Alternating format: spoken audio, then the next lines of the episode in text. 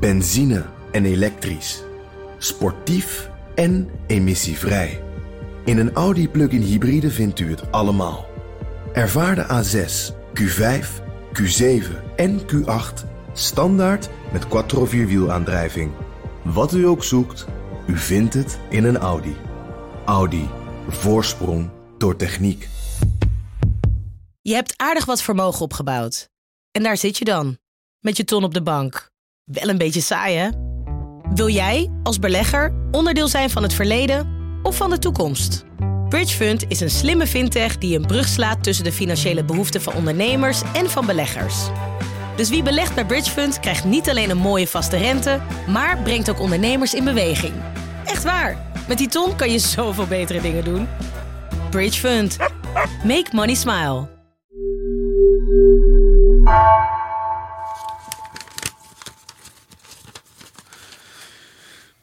Daar gaan we dan.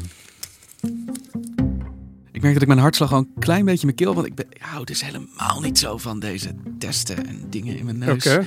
Eh, maar we hebben het afgesproken, dus we gaan het toch doen. Als het goed is, zitten er vrij korte wattenstaafjes in. Deze gaat niet achter mijn oogbol komen. Nee, nee, nee, nee. Hij zou een centimeter of 2,5 moeten zijn, volgens mij. Ja, dit is het oude bekende gevoel. Mijn ogen beginnen al te tranen. Al moet ik zeggen dat het een stuk prettiger is op het moment dat je het zelf doet. Dan steek ik hem nu in dat reageerbuisje in de vloeistof en dan draaien staat er. En dan moet je dus even die vloeistof op die teststrook druppelen. Je moet even goed kijken waar je dan moet druppelen. En hoe lang moet ik dan wachten, Karel? Ja, ik zou hem op, uh, wil ik wel 20 minuten zetten of zo. Oké, ja, nou dan gaan we straks uitslag hebben. Ja. Hopen dat we deze opname niet in paniek moeten afbreken zo. Vanaf de redactie van NRC het verhaal van vandaag. Mijn naam is Thomas Ruip.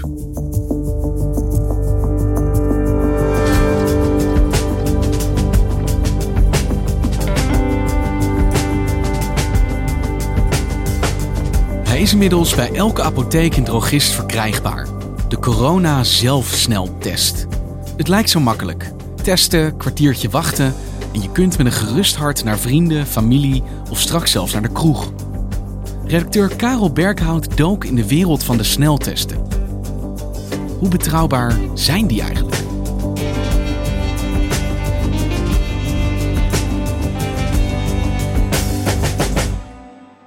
Hey, en wat is nou het verschil met deze test die we hier samen in de podcaststudio doen ten opzichte van wat je krijgt bij de GGD? Ja, nou wat je bij de GGD krijgt is een zogeheten uh, PCR-test. Dat is een test die kijkt of zich uh, in de slijmvliezen van jouw neus of keel restjes bevinden, of misschien wel van uh, het genetisch materiaal van het, in dit geval het, het coronavirus. Het RNA wordt het dan, is, het, is dat in dit geval. En dat is wat je bij de GGD krijgt. En deze snelle zelftest is een ander soort test. Ja, dat is een zogeheten antigeentest. Die zoekt niet naar genetisch materiaal van het virus. Die zoekt naar een eiwit dat door het virus wordt geproduceerd. En dat eiwit heet dan een antigeen. Een sneltest is een antigentest? Ja, gemiddeld genomen wel. Het is mogelijk om een PCR-test ook, met, uh, ook redelijk snel te doen. Maar niet binnen een kwartier tot een half uur. Dit is Avrotros met één vandaag. Goedenavond, we hebben er al lang op moeten wachten. De corona thuistest. Vanaf vandaag worden de setjes verkocht in de apotheek, zodat mensen zichzelf kunnen testen en niet meer naar een GGD of andere testlocatie daarvoor hoeven te gaan. Uh, nou, deze zelfsneltesten zijn vanaf 1 april toegelaten op de Nederlandse markt. En minister Hugo de Jonge was er zelf als uh, een van de eerste bij om uh, zelf een zelfsneltest te kopen. Zeg, nou heb ik gehoord dat je hier een zelftest kunt uh, aanschaffen. Dat klopt. Dat klopt. Mooi. Nou, doe er maar één dan. Het staafje is lang, maar het voordeel van dit zwakje is... Inmiddels zijn er vier aangemerkt als uh, betrouwbaar genoeg om verkocht te worden in Nederlandse schappen. En die test die hier ligt is er daar één van. En dat de overheid die toestemming heeft gegeven en dat heeft vrijgegeven. Wat zeggen ze daar nou eigenlijk mee? Op welke manier verwachten zij dat deze testen worden ingezet? Nou, uh, sneltesten en zelfsneltesten hebben een voordeel boven dus de PCR-test dat je het snel kan doen. Dat klinkt als een open deur, maar wat voegt dat dan toe? dat je als je al besluit om iets uh, uh, te organiseren, wat je toch al wilde doen, dat je dan zegt: ik bouw nog een extra zekerheid in. Ik probeer toch nog een aantal gevallen van besmettingen te vinden uh, en eruit te halen voordat mensen samenkomen. Dat idee, dat heet red light testing. Hè? Dus dan heb je een rood licht en dan kun je er niet naartoe. Ja, dus als je bij zo'n sneltest als positief wordt aangemerkt, dan word je eruit gepikt. Dan, Ja. dan gaat je licht op rood.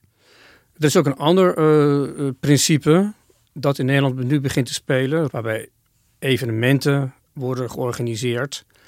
En dan wordt een sneltest gebruikt voor zogeheten green light testing. Dus iedereen die dan eh, groen licht krijgt, oftewel niet besmet is, die kan er dan in principe naartoe.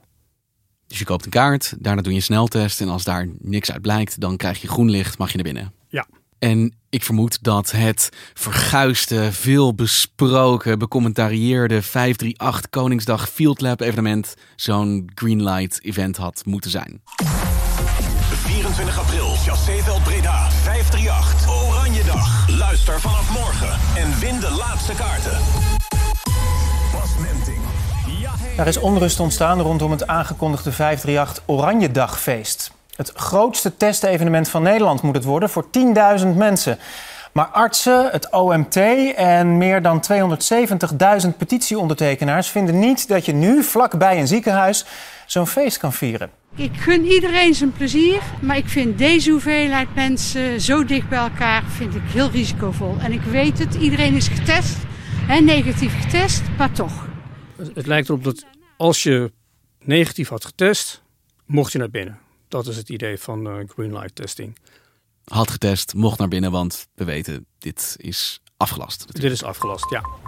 In Breda is het podium voor de 538 Oranjedag weer afgebroken. Gisteren besloot de gemeente toch geen vergunning te geven voor het feest voor 10.000 mensen. Er was de afgelopen dagen veel discussie over. Ruim Want 350.000 deze sneltesten, en die test die ik net eigenlijk samen met jou hier heb gedaan, hoe betrouwbaar zijn die? Hoe zeker ga ik straks weten dat de uitslag die elk moment hierop kan verschijnen, eh, ja, een correcte is? Nou, die zekerheid is niet vreselijk groot. Vrij recentelijk heeft een groep wetenschappers die eh, gespecialiseerd is in het scheiden van het kaf van het koren, de sneltest is even tegen het licht gehouden. Ze hebben 64 studies bekeken en kwamen toen tot de conclusie dat eh, sneltesten het aardig doen bij mensen die klachten hebben, van wie je mag aannemen dat ze aardig wat virus bij zich dragen. Dan halen ze er ongeveer vier van de vijf gevallen eruit. Als je al symptomen hebt, dan Als je al symptomen hebt. Bij mensen die geen symptomen hebben, geen klachten, haal je zo iets meer dan de helft, soms 60% van de gevallen eruit. Wacht eventjes, dus als je klachten hebt, coronasymptomen, dan ben je maar eigenlijk in vier van de vijf gevallen, wordt die ook echt positief als je corona hebt. En als je geen klachten hebt, is dat maar 60%. Eh, ja, en de dan is het in het beste geval zo drie van de vijf. Ja. Het valt me wel echt enorm tegen dat het niet waterdicht zou zijn, is één ding. Maar dat je zegt, ja, als we straks die uitslag hebben, weten we het eigenlijk maar voor 60% zeker. Dat is niet zoveel. Dat is niet zoveel, nee. En dat is goed om je te realiseren dat als je negatief test, je nog steeds eh, besmet kunt zijn. Want kun je dat eens extrapoleren naar een grotere schaal voor ons? Als je dit massaal zou doen, bijvoorbeeld bij de ingang van een festival, wat betekent dat voor een grote mensenmassa van zeg, nou ja, 10.000 mensen? Ja, dat is, een, eh, dat is een vrij complexe rekensom. Maar als je zegt bij 10.000 mensen en je gaat ervan uit dat ongeveer 1 op de 100 mensen besmet zou zijn, 1% ongeveer, ja, dan zijn er dus 100 mensen besmet. En daar haal je dus, als die allemaal al hoesten en proesten, wat je niet mag aannemen, haal je er 80 uit. En als die eh, geen symptomen hebben, dan haal je er eigenlijk maar 60 van uit. Dus op het moment dat je dit als filter zou gebruiken voordat je mensen toelaat tot een evenement, dan is er geen enkele manier om te garanderen dat je niet ook mensen naar binnen laat die wel degelijk besmet zijn, maar denken dat ze het niet zijn en dat het uit die test blijkt. Nee, er is geen eh, garantie dat ze eh, zeg maar virusvrij naar binnen stappen. En er komt nog iets bij. En dat heeft te maken met tijdverloop. Het is een ontzettend geniepig virus. Op het ene moment kun je echt negatief testen. En anderhalf dag later kun je toch zoveel virus bij je hebben ontwikkeld dat je wel degelijk besmettelijk bent geworden.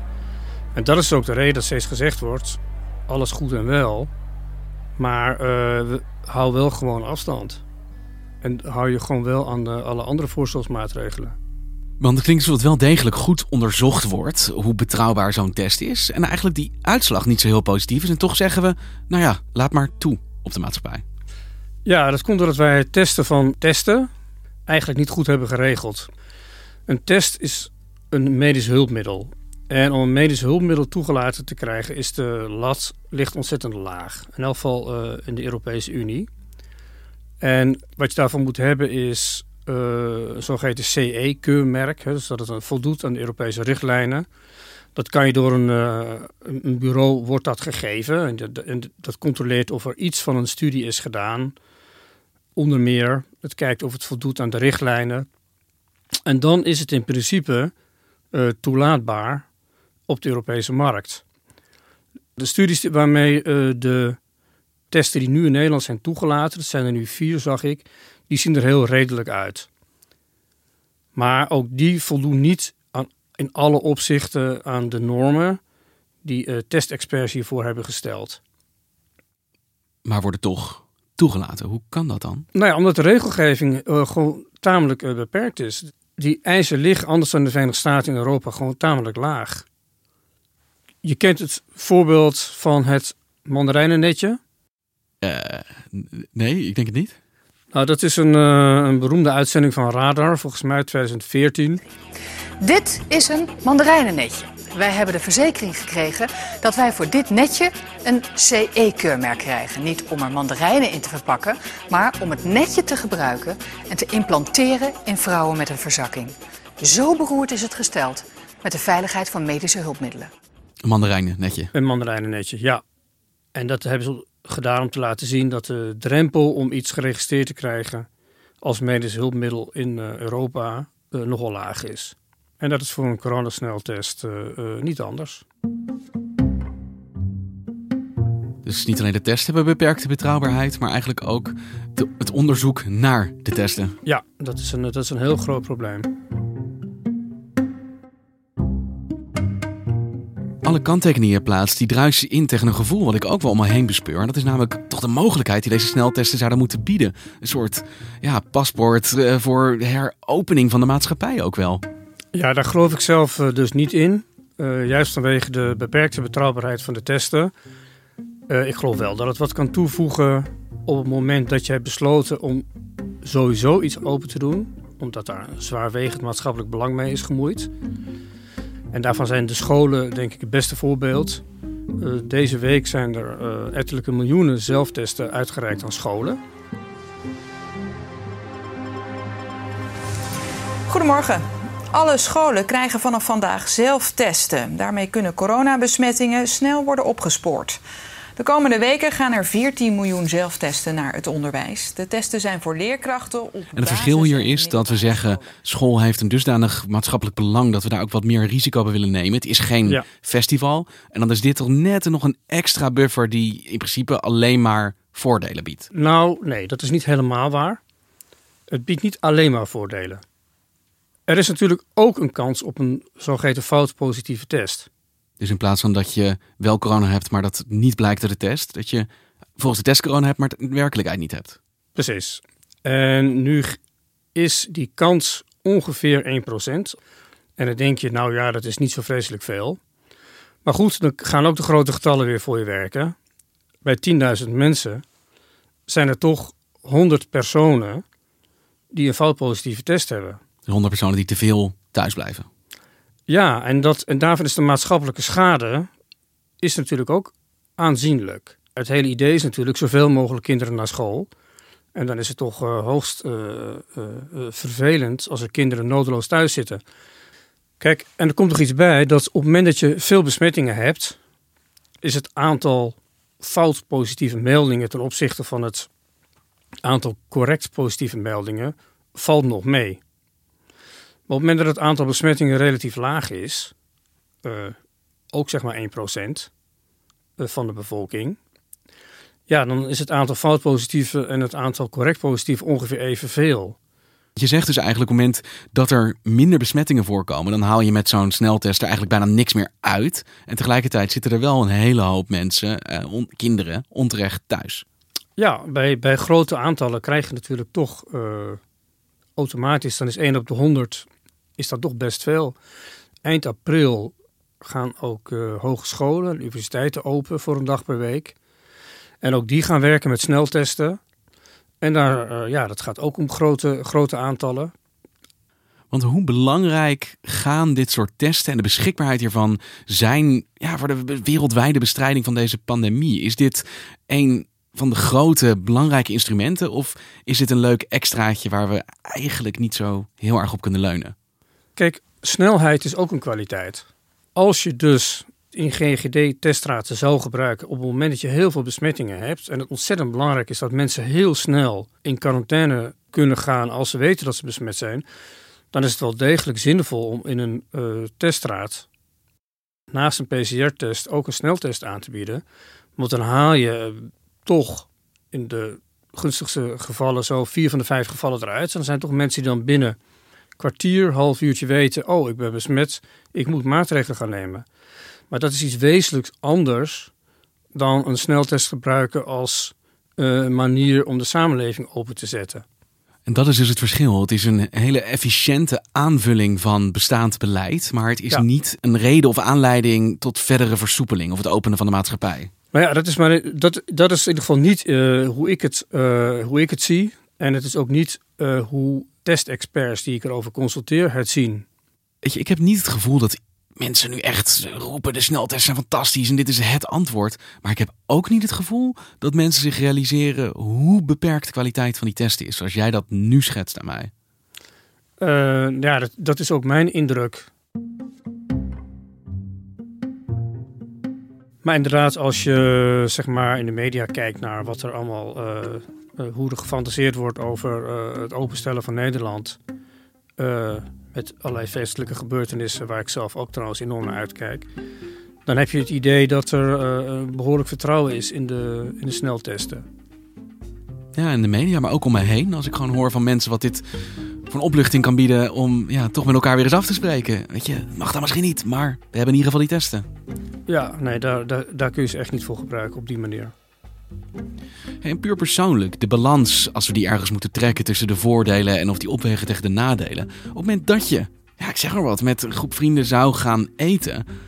Ook al is dat misschien niet helemaal de bedoeling, maar dan kan dit toch wel degelijk een toevoeging zijn. Nee, vind ik echt een eh, extreem slecht idee. We hebben volgens mij afgesproken dat we niet in een grotere groep met elkaar gaan eten, omdat dat toch een, eh, een duidelijke aanjager is van de pandemie.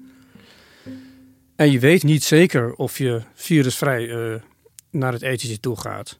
Het is geen garantie, ik ben virusvrij. En ik kan dus doen wat ik wil.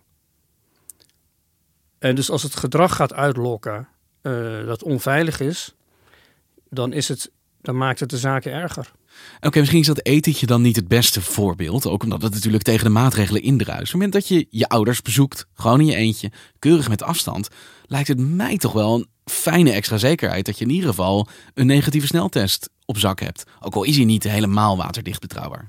Jij zegt niet helemaal waterdicht betrouwbaar. Hij is gewoon in hoge mate niet betrouwbaar. En ik zou zelf ook eh, niet het risico willen nemen dat ik zelf toch ook zorgeloos zou kunnen worden als ik een eh, negatieve zelftest had eh, gedaan. Niks menselijk is mij vreemd, dus ook de reflex, ik ben eh, virusvrij, eh, zou bij mij ook kunnen optreden. Je bent juist bang eigenlijk voor de opluchting die het zou kunnen bieden, omdat het je leidt tot gedrag wat misschien juist weer extra risico veroorzaakt. Ja, exact. En, eh, Zelfs bij je- een rationeel persoon als jij. Ja, zeker. En eh, want die basisregels, ja, iedereen wordt er maar heel moe van, maar het is ook gewoon, het blijft gewoon echt super belangrijk. En het allerbelangrijkste is dat je daaraan houdt. En alles wat je daarvan wegtrekt, daar ben ik huiverig voor. Ja, ik had het doosje al hier voor me vastgeklemd als iets waar ik heel veel hoop uit zou kunnen putten. Maar dat valt dus eigenlijk misschien wel een klein beetje tegen, zeg jij. Ja, dat valt wat dat betreft heel erg tegen. Nou, zullen we maar eens even naar de uitslag kijken dan? Ik zie één streepje bij de C. Dus volgens mij zitten we gewoon helemaal goed. Ik ben niet zwanger. Nee, eh, nee, deze is negatief. Geen corona. Nou, fijn dat ik je niet heb aangestoken, Karel. Ja. Waarschijnlijk. Waarschijnlijk. Dankjewel.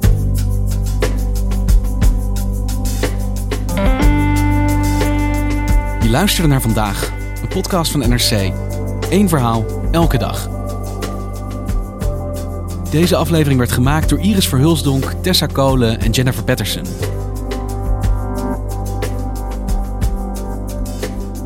Dit was vandaag.